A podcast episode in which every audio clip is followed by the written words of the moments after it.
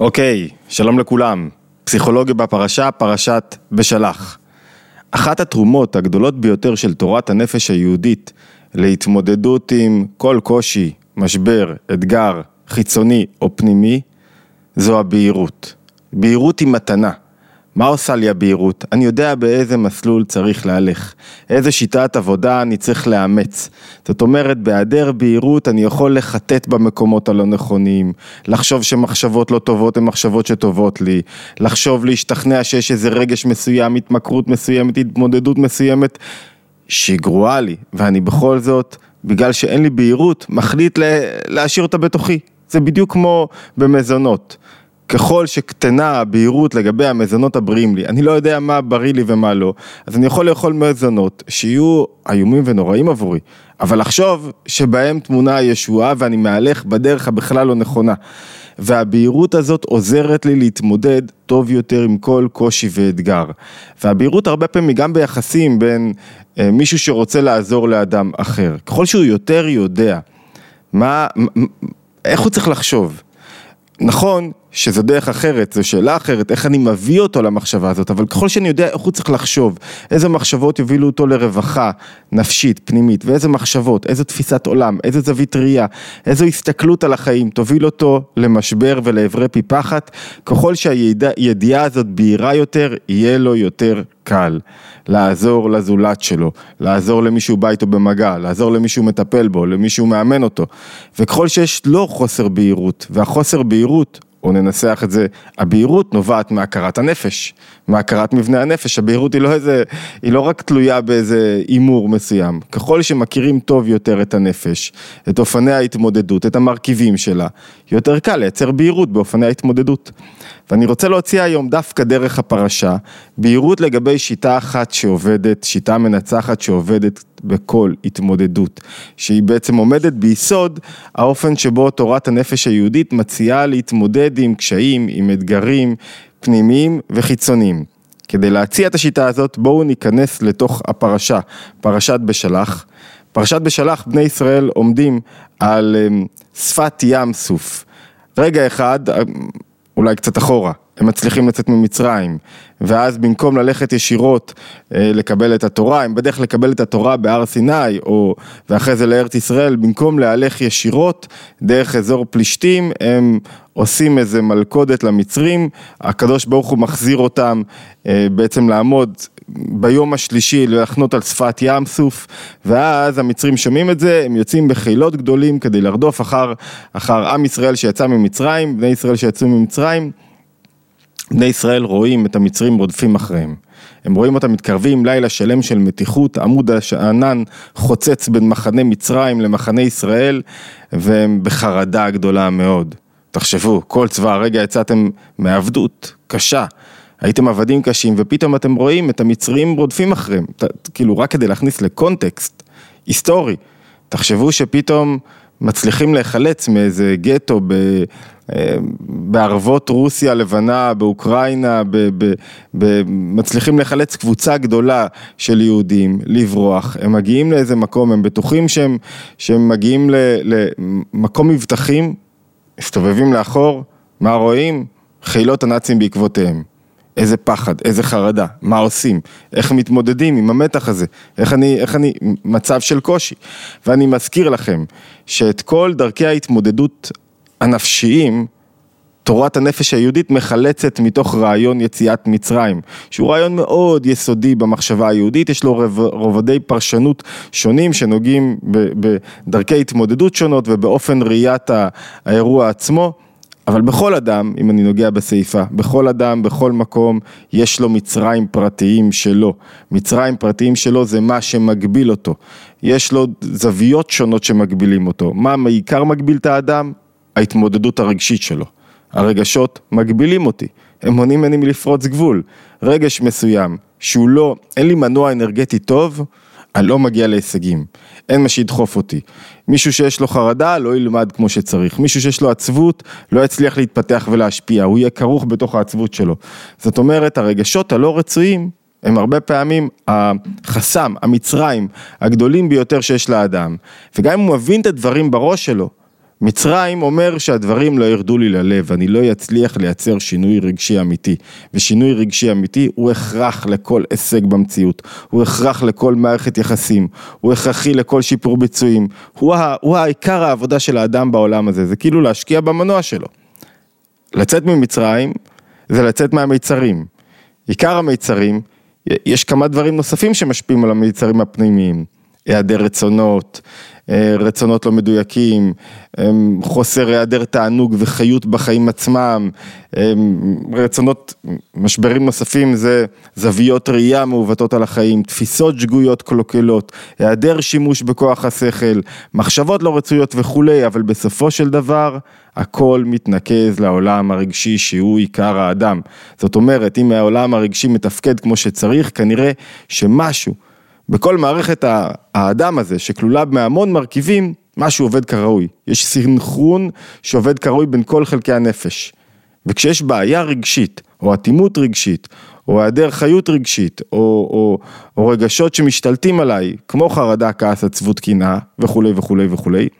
במקום הזה שיש לי איזה בעיה רגשית, אני בתוך מצרים. והמשימה המרכזית, היומיומית, רגע, סליחה.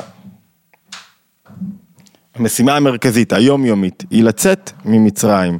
זאת אומרת, מי שכבר מכיר חלק מרעיונות של לנצח כל רגע מחדש, אין טיפול אחד ולתמיד. זהו, ניצחתי. אני עכשיו התגברתי על הנטייה שלי לקפדנות. אין דבר כזה. התגברתי על הנטייה שלי למרמור. אין דבר כזה. זו עבודה אינסופית, יומיומית, מתמדת. יש התגברתי ברגע הזה. יש התגברתי. שמחתי ואני בתנועה של שמחה ופריצת גבול ויציאה ממצרים ברגע הזה. מחר, המאבק של מחר, גם מחר נצטרך לצאת ממצרים.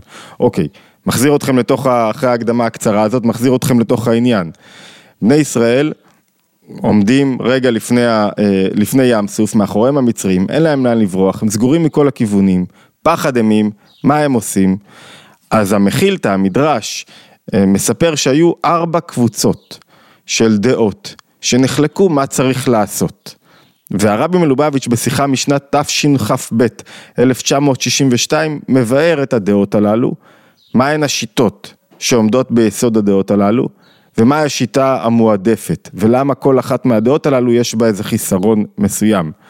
כל אחת מהדעות שמציעים בני ישראל להתמודדות עם המשבר שהם כרגע נמצאים בו, זו גם דעה כיצד להתמודד עם עולם רגשי, שהוא סובל עם המצרים הפרטיים שלי, מה אני עושה כשאני עומד מול מצרים, מה אני עושה כשאני עומד מול קושי, מה אני עושה כשאני עומד מול משבר, וקשיים ומשברים יש להם את ביטוי חיצוני, אבל בסוף הם תמיד פנימיים, זאת אומרת ההתמודדות שלי היא פנימית, וכל אדם מתמודד עם משבר וקושי באופן אחר. אז בואו נראה מה הם הדעות. הדעות מורכבות בתוך הפסוק שאומר כך, משה רואה את הפחד ואת החרדה של בני ישראל, והוא אומר להם, ואומר משה לעם, כי הוא מקבל את הציווי מהבורא, שאומר לו, אל תתפלל, אומר לו, אל תיראו, התייצבו וראו את ישועת השם אשר יעשה לכם היום, כי את אשר ראיתם את מצרים היום, לא תוסיפו לראות עוד עד עולם. השם ילחם לכם ואתם תחרישון. בעצם בכל אחד בפסוק הזה הוא עונה לכל אחת מהקבוצות. ואז בסופו של דבר השיטה הנבחרת מתקבלת מהקדוש ברוך הוא, ויאמר השם אל משה, מה תצעק אליי? דבר אל בני ישראל וייסעו. בואו נראה מה הם השיטות הללו, מה הם הכיתות שעל הים, מה כל אחת מהקבוצות דרשה, מהי הדעה הרוחנית, הנפשית, הצעת ההתמודדות שכל קבוצה מציעה, ומהי החלופה הרצויה, המנצחת, להתמודדות עם כל קושי ומשבר. הקבוצה הראשונה אומרת, בואו ניפול אל הים. זאת אומרת, אנחנו לא חוזרים למצרים, אנחנו לא יכולים לעבור את הים, עדיף לטבוע, עדיף מסירות נפש, בלבד לא לשוב להיות עבדים של פרעה. זו התנועה הראשונה. מה מגולם בתנועה הזאת הרבה פעמים? יאוש, אנחנו עכשיו מסתגרים בתוך עצמנו, לא נצא לתוך העולם, לא נצא להתמודדות, זאת אומרת, הקבוצה הזאת אומרת, קשה לי בעולם, אני לא יצא אליו, אולי ננסח את זה ככה, בתנועה אובדנית יש רבדים שונים של ביטוי של אותה תנועה, הרובד הקשה ביותר הוא הרובד של אני לא רוצה לחיות יותר, רבדים הרבה פחות קשים, שצריך להבדיל ביניהם, כמובן מבחינה טיפולית, אבל מבחינה רעיונית, רבדים הרבה פחות קשים אומרים, אני לא רוצה לפעול בעולם, אני לא רוצה להיות פה. כאילו, אני רוצה להיות בתנועה של עירה, נסיגה, לא רוצה להתמודד, לא רוצה לצאת, לא רוצה לעשות שום דבר. אני מסתגר בתוך עצמי, סוגר את החדר, לא רוצה לצאת, לא רוצה לפעול, לא רוצה ליצור, לא רוצה, אני מפחד מהעולם, אני מפחד מהקושי, אני מפחד מההתמודדות, היא סוגרת עליי מכל הכיוונים, אני נעלם מכאן, אני בורח לאיזה הר בהודו, ומסתגר שם. אין לי, לא רוצה להיות בתוך המקום הזה. זאת אומרת, התנועה הראשונה, ובכל תנועה אתם תראו שיש בה משהו מן האמת. היא אומרת, רגע, קשה לי, אני בורח. קשה לי, אני מסתגר. לאן אתה בורח? זה כבר שאלה אחרת. היא שאלה שתלויה בעוצמת הרגשות הלא רצויים שמפעמים בי. זאת אומרת, אם הרגש הלא רצוי מפעם בי בעוצמה כל כך קשה, הוא יכול להגיד לאובדנות שלמה. אבל פה לא רק נקודה היא של אובדנות, אלא של מהי הדרך הטיפולית, ההתמודדות שאני מאמץ לעצמי. לא מוכן להיות כאן, מסתגר, בורח. לא רוצה, מצרים רודפים אחריי, הכל נראה קשה, מצרים סוגרת עליי, לאן אתה בורח? למגוון של מקומות, רק לא לפעול בתוך העולם, רק לא להיות מול, להתמודד מול המצרים. קבוצה שנייה, מה אומרת? אנחנו נשוב למצרים, מבלי קברים, לקחתנו למות במדבר, מה את הדבר הזה?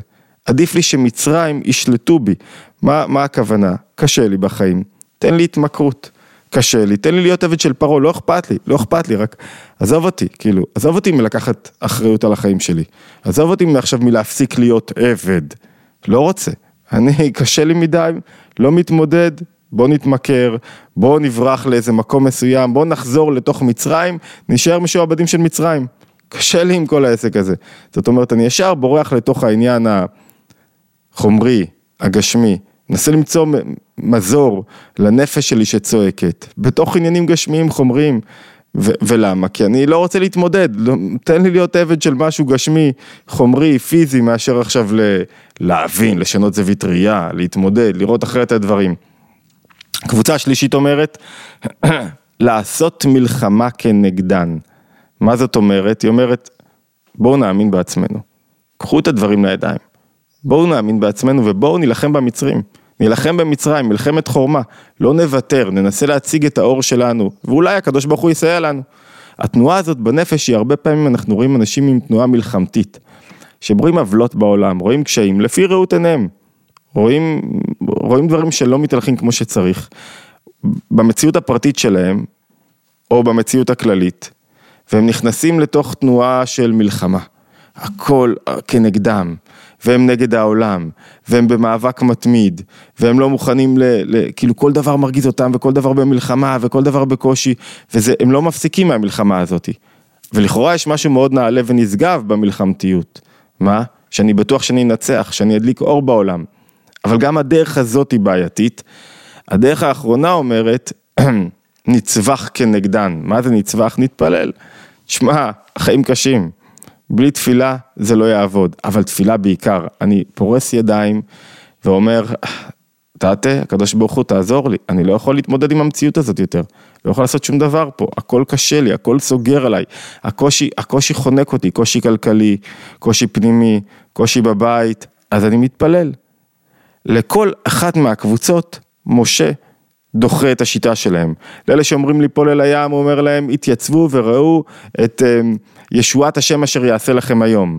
כי אשר ראיתם את מצרים, אלה שאומרים לחזור למצרים, הוא אומר להם, אשר ראיתם את מצרים, לא תוסיפו לראותם עוד עד עולם. ואת אלה שאומרים, אנחנו נלחם, הוא אומר להם, השם ילחם לכם. ואת אלה שאומרים נתפלל, הוא אומר להם, ואתם תחרישון. אלא מה יעשו? מה נשאר לנו האופציה? ויאמר השם אל משה, מה תצעק אליי? דבר אל בני ישראל, ויסעו. זאת אומרת, ויסעו, זאת אומרת, ברעיון של נסיעה, של התקדמות, יש מגולמת השיטה המנצחת.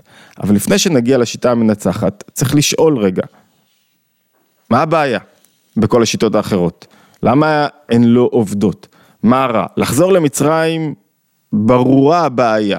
יצאנו ממצרים לא כדי לחזור למצרים, מה הבעיה בשיטות האחרות? מה חסר בהם? אז בואו נתחיל ונעבור רגע לשיטות ונראה מה הקושי שבהם, מה עומד מאחוריהם שהוא בעצם מונע את היציאה הנכונה ממצרים לאורך זמן. התנועה הראשונה של ליפול אל הים, מה זה ליפול אל הים? שאני מרשה לעצמי להתייאש מהחיים, מרשה לעצמי להתייאש מהעשייה. הרבי מלובביץ' מתאר את זה גם כהסתגרות. אני מתחמק, אני לא מאמין באמת שאני יכול לשנות עולם. אני לא מאמין באמת שאני יכול להשיג גאולה, ישועה, שינוי, להשיג משהו. תחשבו מה זה, תחשבו על יהודי שעומד בתוך השואה, חסר כל אמון בעצמו. תחשבו על עצמו שהוא בעצם, והוא באמת סובל, קושי, לא נתפס. אבל מה באמת הוא נדרש? אנחנו רואים את זה מהלוגותרפיה של ויקטור פרנקל, להאמין בעצמו. כל כך קל, הוא אומר, לגעת בחוט החשמל, כל כך, זה כאילו, זה הבחירה, אם אין לך משמעות, אם אין לך משהו שיוציא אותך מכאן, אם אין לך איזה למה, אתה הולך לחוט חשמל, אז אתה מסתגר בתוך עצמך. ייאוש, זה תמיד הסקופה הנדרשת, מדרכה נדרסת, זה משהו הכי גרוע שיש, זה האופציה הכי גרועה לבחור, ולכן, היא מובעת ראשונה. הכי גרוע זה לבחור ביוש. יוש אני אומר שהעולם חסר סדר, שאין פה, אין פה דיוק בתוך כל רגע של יצירה, אין פה התמודדות שנועדה עבורי. לקחנו דוגמה קשה, שואה, אבל בואו נחזור רגע לענייני היום-יום. אסור להתייאש, לא מהילד שלך, ולא מבן הזוג, ולא מהעבודה הפנימית שלי. כשאני מתייאש, אני אומר, אני לא יכול פה לשנות. ואני מאבד את האפשרות למצוא דרכים יצירתיות, ולחשוב על הדברים באופן שונה, ולראות מה אני יכול לעשות, ולראות מה השליחות שלי כאן כרגע. והרבה פעמים אנשים מתייאשים, כאילו מרחק גדול, מאיפה שהם צריכים באמת להתייאש. הם רחוקים, כאילו יש להם עוד הרבה מה לעבור כדי להתייאש, זה ממש רחוק מלהתייאש.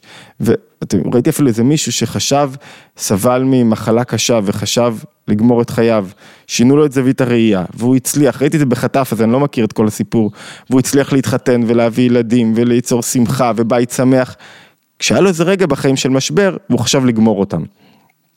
זאת אומרת, ייאוש זה אף פעם לא אופציה. למה? כי מחכה לי מעבר לפינה, גם שליחות, גם תפקיד אמיתי, גם אפשרות לשנות את החיים שלי, גם צריכים אותי, גם, כל כך הרבה דברים מחכים לי. זה היסוד של המחשבה היהודית, שהרגע הזה לא נברא לחינם, שיש בו משמעות ותכלית. אוקיי, הכיתה השנייה, מה הבעיה של הכיתה השנייה? למה הכיתה השנייה היא לא עובדת? מה חסר בה? מה לא עובד בעצם בלשוב למצרים? זה ברור לנו יחסית. רגע, היה לי פה איזה בעיה טכנית, מקווה שאין לנו גם בעיה טכנית בהקלטה, וזה מטריד אותי קצת, מקווה שזה יהיה בסדר. מה הכת השנייה אומרת? הכת השנייה אומרת לחזור למצרים, בואו נרים ידיים, אחי, תעזוב אותי, אני בואו ניכנס לתוך חיים, אני אעשה מה שצריך, אני אהיה עבד. מה זה עבד? עבד הוא אדם שאין לו תענוג במציאות, אין לו תענוג במה שהוא עושה, אין לו חיות, החיות שלו רק במקומות שבהם הוא נופל לתוך התמכרות, במקומות הקטנים, וזה נושא שחוזר כחוט השני במחשבה היהודית, חייבים למצוא תענוג ותשוקה וחיות במה שאני עושה, בלי זה אני עבד של המציאות, אני עושה את הדברים, תחשבו על עובד שהולך לעבודה והוא עושה את זה בלי תענוג, איך זה נראה? השחיקה תהרוג אותו כל כך מהר, השחיקה תתגבר עליו, למה? כי כשנעשה דברים בלי תענוג, השחיקה משתלטת עליי, במהירות גדולה, התענוג מפרק שחיקה, במקום שיש תענוג יש התחדשות, כשאני אומר בואו נחזור להיות עבדים של פרו, אני אומר, אני לא מוצא תענוג במציאות, לא מוצא תענוג במשמעות וערך וחיות. תן לי לחזור את התענוג היחיד אני מוצא בהתמכרות הקטנה שלי, בעבדות של פרו, זהו, שרק שם אני יכול לצמוח, אני מוותר על הכל, העיקר לחיות, מתוך הפחד שלי. לא, אסור לפחד. זאת אומרת, הגישה הזאת היא גם מוטט, וברור למה היא מוטט, אבל יש בה משהו יותר גבוה מייאוש אפילו. כי להיות עבד, יותר גבוה מלהיות מיואש. להיות מיואש זה התקלום. איך אתה מעז להיות מיואש, כשיש לך כל כך הרבה תפקידים בעולם? איך אתה מעז להיות מיואש כשצריכים אותך? כמה אתה עסוק בעצמך? מזניח את הילדים, את אשתך, את כולם, כי אתה עסוק בעצמך. צא קצת מעצמך. הבהירות הזאת שכל מה שנדרש לך, זה להפסיק לחשוב על עצמך, להפסיק להיות עסוק במי אתה, מה אתה, מה השגת, מה לא השגת, יאללה, חלס אחי. זה בהירות משנת חיים. ומישהו צריך להגיד לך את זה, אתה צריך לצאת את זה. ביותר עדינות, פחות עדינות, אתה רוצה לקוס עליו, אתה לא רוצה לקוס עליו, אבל קדימה, תתקדם, אחי, תתקדם, אין מה לעשות. אוקיי, אז השיטה השנייה ברורה לנו מה הבעיה שבה. עוד פעם, אנחנו לא מסרטטים פה גישה טיפולית, מסרטטים פה דרכי ההבנה של מה נדרש ממני בהתמודדות מול קושי. סליחה. מה הבעיה עם הגישה השלישית? הגישה השלישית לכאורה נהדרת. בואו נעשה מלחמה כנגדם. יש בה גישה של אמונה גדולה. הבעיה עם מלחמתיות היא שאני מאבד את המטרה האמיתית שלי. המלחמה גוזלת לי את הכוחות, והיא לוקחת אותי למקומות הלא נכונים. כשמישהו בתנועה של מלחמה עם העולם, עם הסביבה, עם כולם, הוא כאילו, במקום ללכת להר סיני, במקום ללכת לקבל תורה, במקום ללכת לצמוח, הוא כל הזמן עסוק במאבקים, הוא כל הזמן מאבד כוחות על דברים שוליים, הוא כל הזמן מתרחק וסובל בעצמו. אין דבר כזה שמישהו נמצא בתנועה מלחמתית והוא לא משלם מחיר כל הזמן. אחת השיטות המרכזיות של חסידות היא במקום להילחם תדליק אור, במקום לבקר ולהראות מה לא טוב, תעשה טוב. העשייה טוב תוביל לי יותר אור מאשר, ותוביל לי יותר הצלחה, ותוביל לי יותר מאשר ההפך, מאשר התנועה של הביקורת ושל המלחמתיות. יש יום יום זה לוח מיוחד שהרבי מלובביץ כינס של רעיונות, ואחד מהם בי"ד אלול, בכל יום יש רעיון כזה, הוא אומר, אחת ההוראות היא להינזר ממלחמת תנופה עד קצה האחרון. לא מפני שאין לנו במה לנצח או מפני מורח לבב, אלא מפני שאת כל כוחותינו עלינו להקדיש לעניין, לחיזוק, הלימוד, הבית, הבנייה, על זה צריך למסור את הנפש, צריך למסור את הנפש על להגדיל את האור בעולם, ולא להילחם בחושך. החושך בדרך כלל ממילא כבר התפזר כשאתה מגדיל את האור. אז ברורה לנו למה התנועה הזאת שלכאורה נראית תנועה נעלית, מה הבעיה שבה.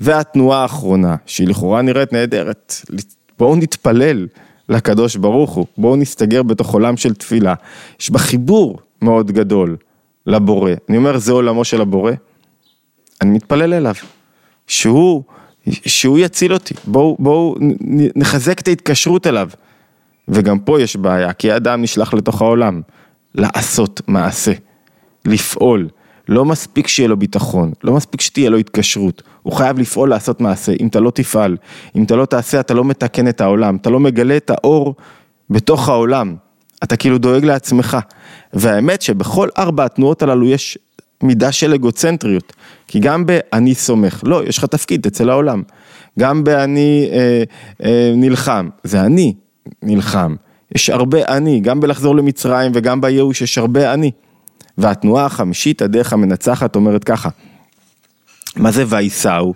מה זה וייסעו ויצאו? אומר להם, תשמע, השיטה המנצחת היא שלך יש תפקיד בעולם. אתה לא יכול עכשיו לעסוק בלמה ומה יהיה וייאוש, קח לך משימה קרובה. תשקיע את כל כולך במשימה הקרובה. תעשה את מה שאתה צריך, תניח את עצמך בצד. תפתח ביטחון שהמשימה הזאת, למרות שנראה שהכל סוגר אליך מכל הכיוונים. הים לפניך. המצרים מאחוריך, אתה לא רואה לאן ללכת, אתה הולך למשימה הקרובה. מתוך ביטחון אמיתי, שהמשימה הקרובה, מתוך תענוג ושמחה, המשימה הקרובה תסלול לך את הדרך, תקרא לך את ים סוף. קריאת ים סוף, יש הרבה מה לדבר עליה, נגמר לנו קצת הזמן, אבל קריאת ים סוף היא תנאי הכרחי ליציאת מצרים, זה תנאי של שבירת המיצרים שלי, שאני פתאום מצליח לראות את הדברים אחרת, ואיך במקום עכשיו לעסוק למה זה קרה לי, ואיך הייתי, ומה הייתי צריך לעשות, ומה נעשה. קח פעולה אחת קטנה, תתמקד בה, תדע, תאמין בפעולה הזאת. הפעולה הקטנה האחת, הנסיעה, ההתקדמות, הרי לכאורה אין הבדל בין אלה שאומרים ניפול לים, לבין אלה שאומרים וייסעו. למה? מה אין הבדל? שניהם מתקדמים לתוך המים. התודעה של זה שאומר אני נוסע ואני לא נופל למים היא אחרת לגמרי. תודעה של זה שאומר, יאללה, אני קופץ מתאבד, גמרנו, אין לי כבר סיכוי, היא תודעה של אובדנות. התודעה של זה שאומר, ניסה, נתקדם קדימה, היא תודעה אחרת, היא אומרת, זה ייפתח. ביטחון שלם בתנועות שלי, ביטחון שלם בעשייה שלי. המים יקראו, ותתגלה היבשה, ואני אצליח במה שאני עושה. וכשאני קם ככה בבוקר, 1 עם תנועה של ביטחון פנימית.